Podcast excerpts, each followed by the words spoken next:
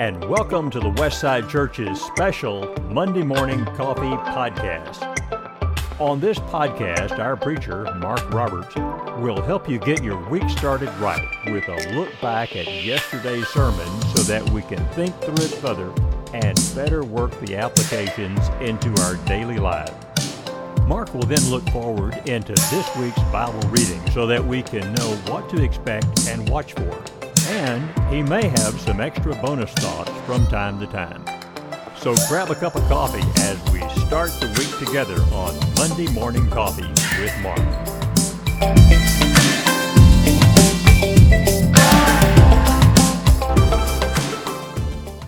Good morning, good morning. Welcome to the Monday Morning Coffee podcast for October the 11th. Happy Columbus Day. Hope that you are having a great day. Maybe you're off work, maybe you're going to the state fair.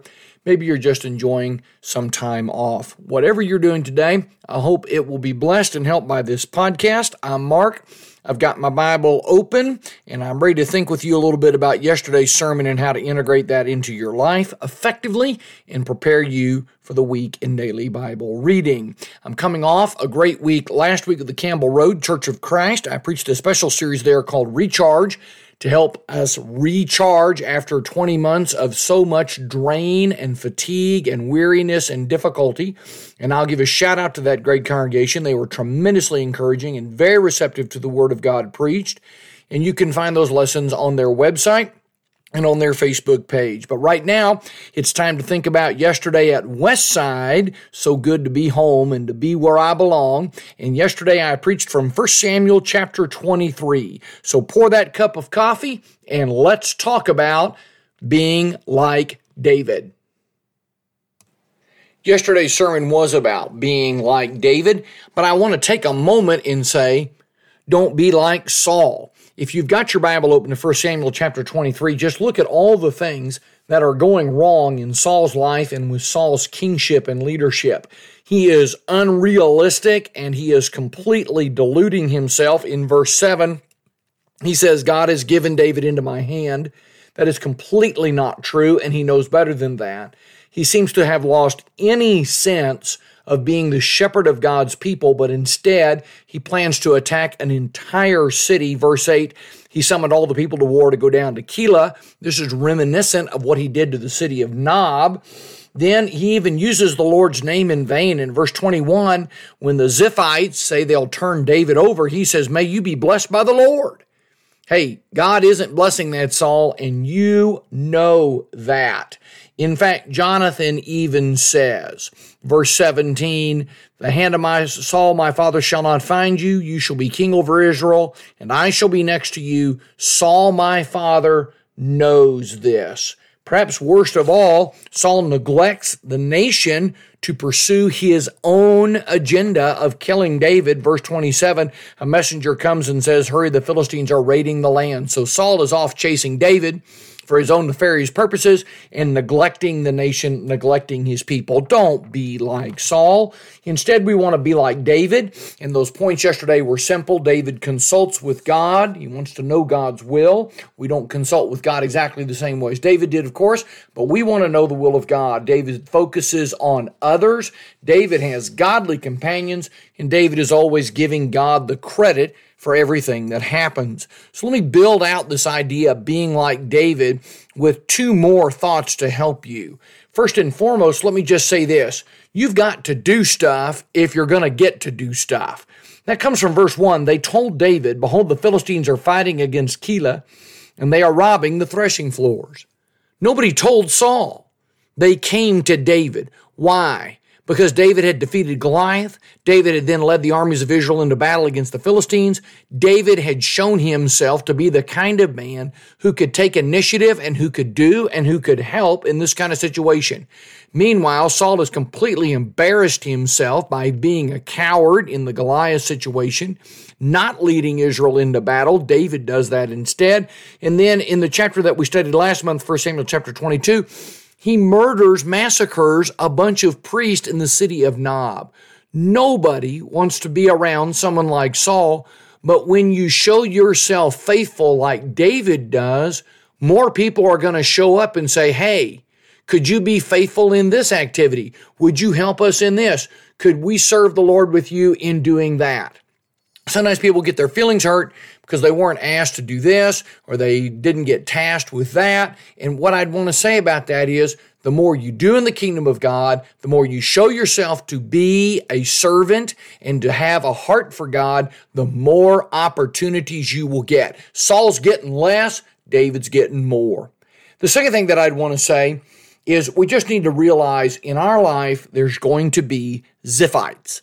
You remember these Ziphites? Verse 19 the Ziphites went to Saul and they said, Is not David hiding among us? They give David up, they sell him out. And in our world, we're going to encounter Ziphites people who sell us out, who betray us, who hurt us, who try to pull us down. The answer to that is we need some Jonathans. That's again verse 17, maybe verse 16. Jonathan, Saul's son, rose and went to David and strengthened his hand in God. Ziphites hurt us, weaken us if they can. So we'll go, we're going to need some Jonathans to build us up and strengthen our hand in God. That person in your life who's functioning as a Jonathan may not be the coolest person or the most popular person or the person who's wealthy and dresses in the latest fashions. It may not be the person who has a giant following on Instagram or Facebook. But if you have someone in your life who is serious about following God, and whenever you're around them, they just make you into a better servant of God. They encourage you. Their example raises the bar for you. If you're around a Jonathan, then what you need to do is say, Hey, look, that's Jonathan for me, and I want to be around that person more. You want to say to that person, let's get coffee. You want to say to that person, let's get lunch. You want to say to that person, I'm facing a decision. What do you think God wants me to do in this situation? Ziphites are such a drag, but Jonathans are such a lift. Get some Jonathans. They help you cope with and overcome the Ziphites in this world. Well, there you go. There's some thoughts from yesterday's preaching oh, I got to tell you, it was really nice to be back in the pulpit at Westside where I I just feel like I belong there, where I want to be so very much. Wonderful to be with you and to think about 1 Samuel chapter 23. Let's put away the Old Testament now and turn to the Gospel of Matthew. Let's talk about daily Bible reading for this week.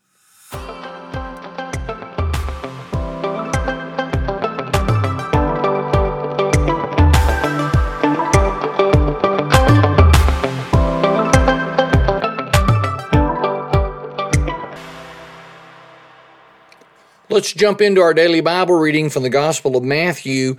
We're reading Matthew chapter 10 and 11, nice, clean, sharp edges this week.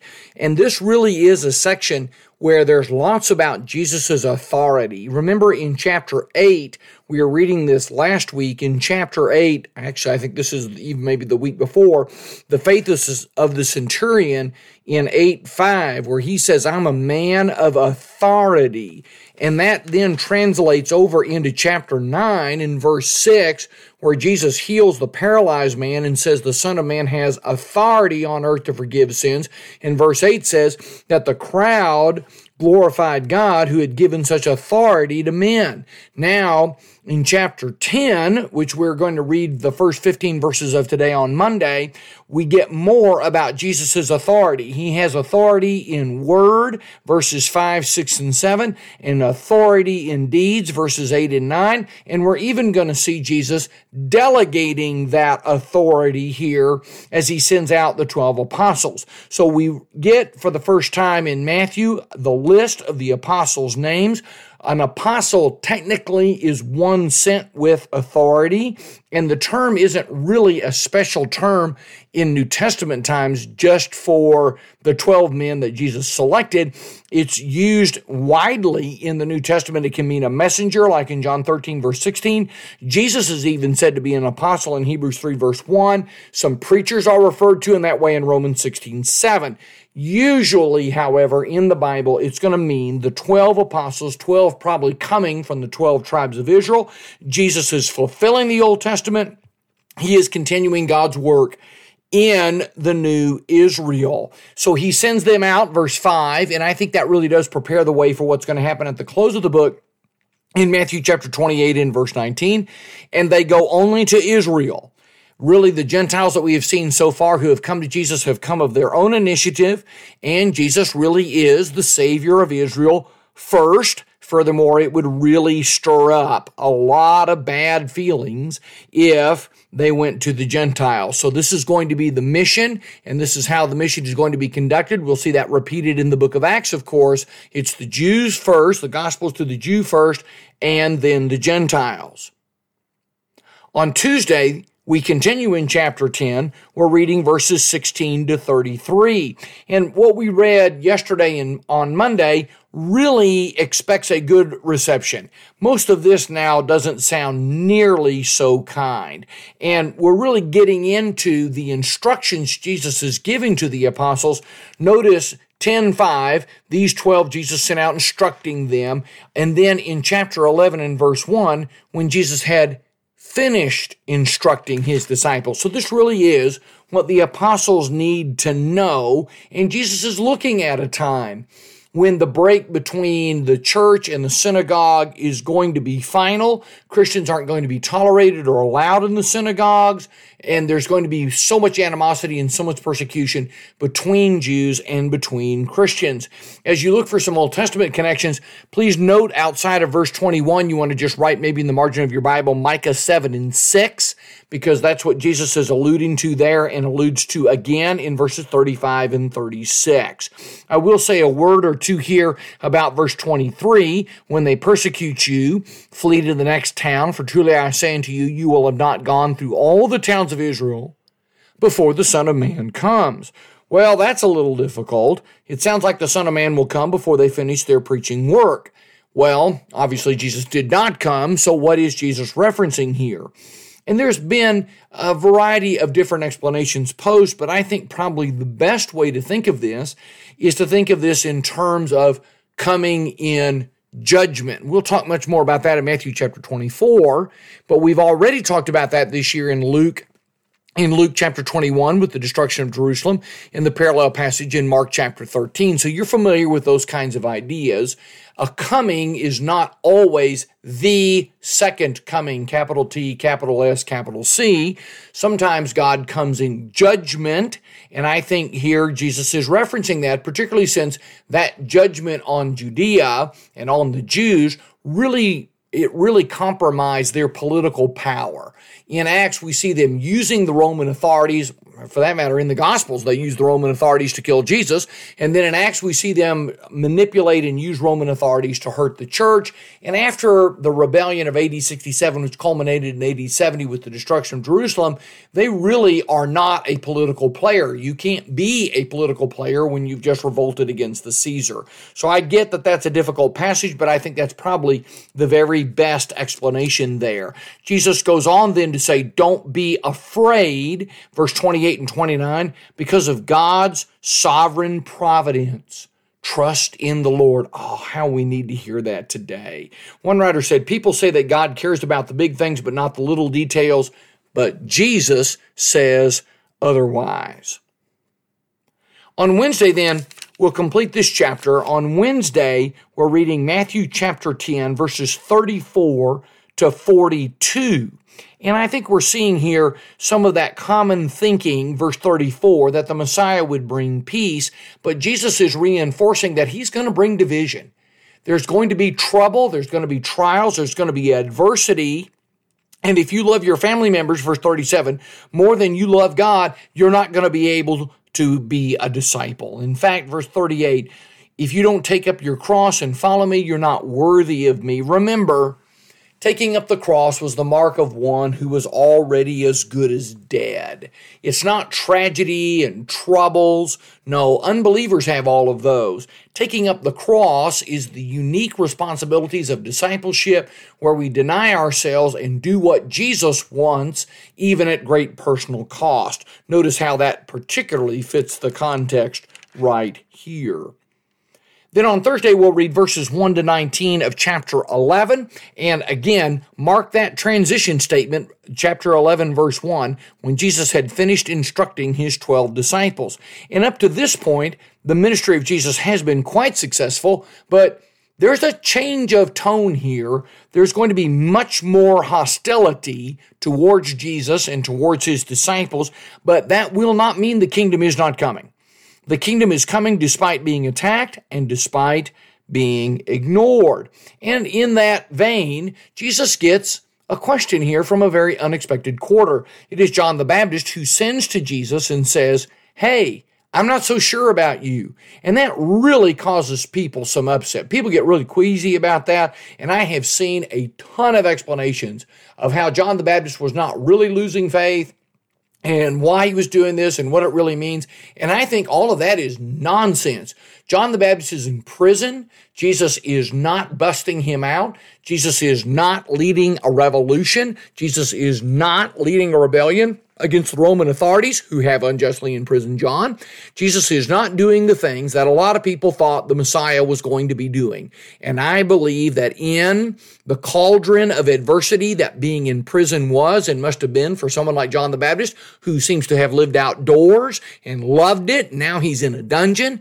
Uh, I think his faith is rocked. I think he's needing to know have I made a mistake?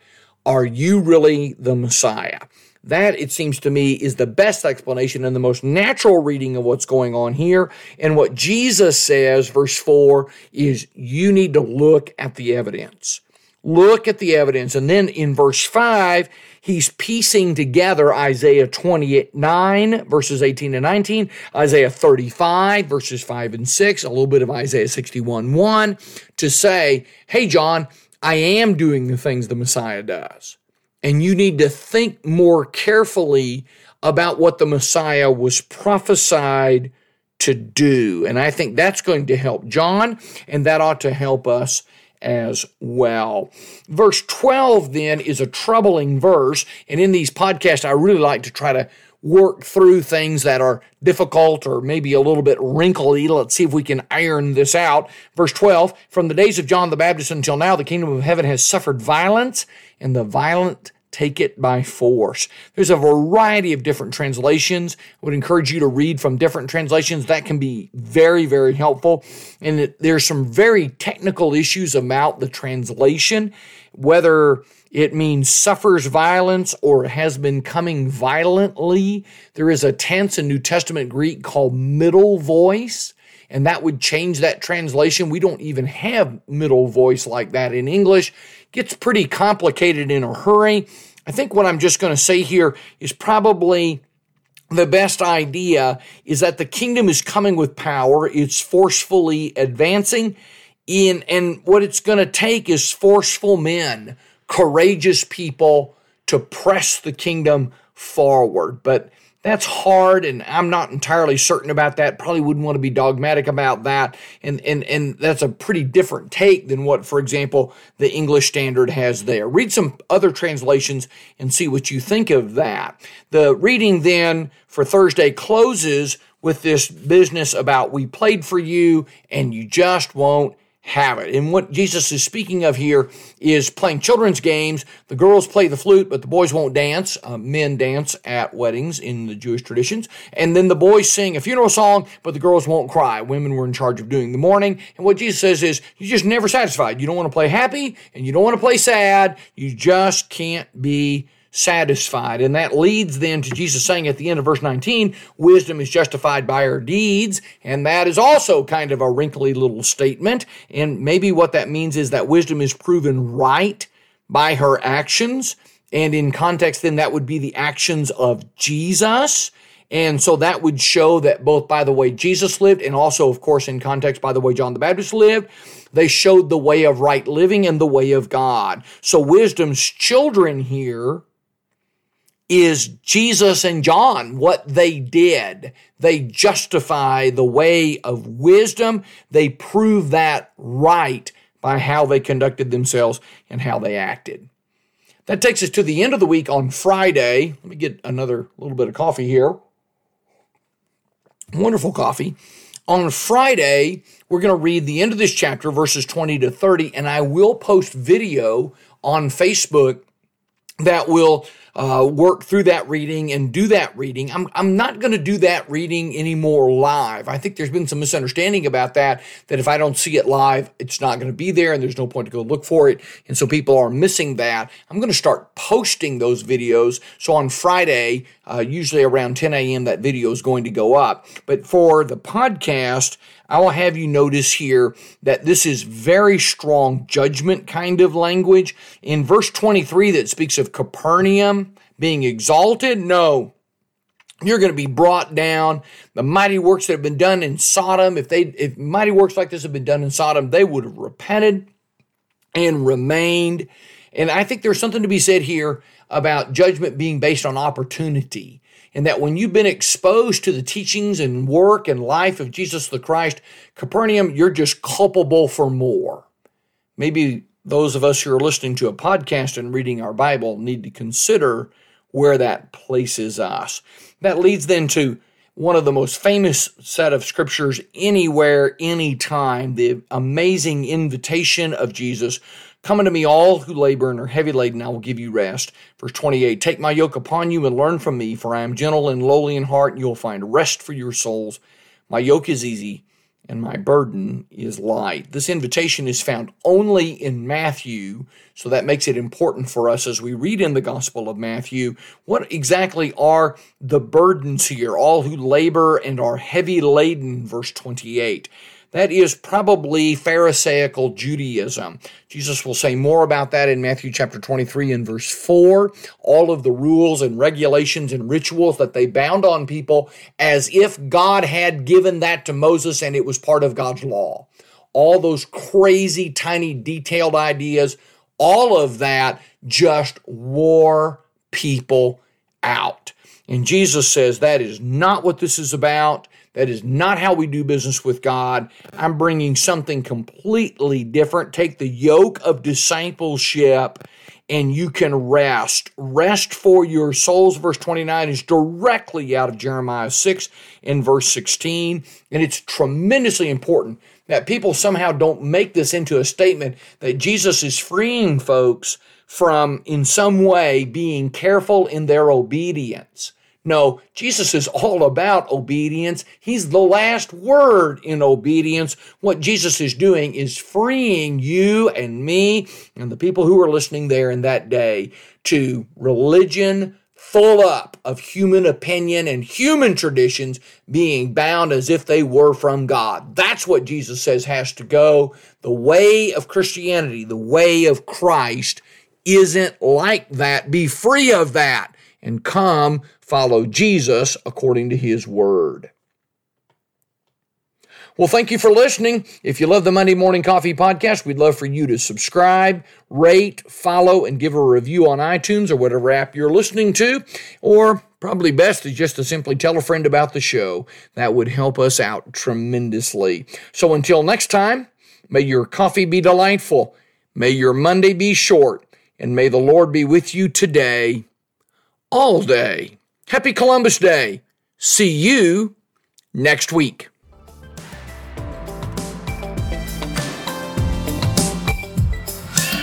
Thanks for listening to the Westside Church of Christ podcast, Monday Morning Coffee with Mark.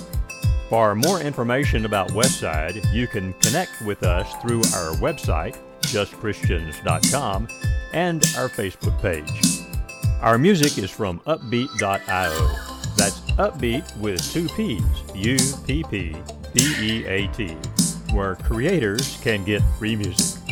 Please share our podcast with others, and we look forward to seeing you again, with a cup of coffee, of course, on next Monday.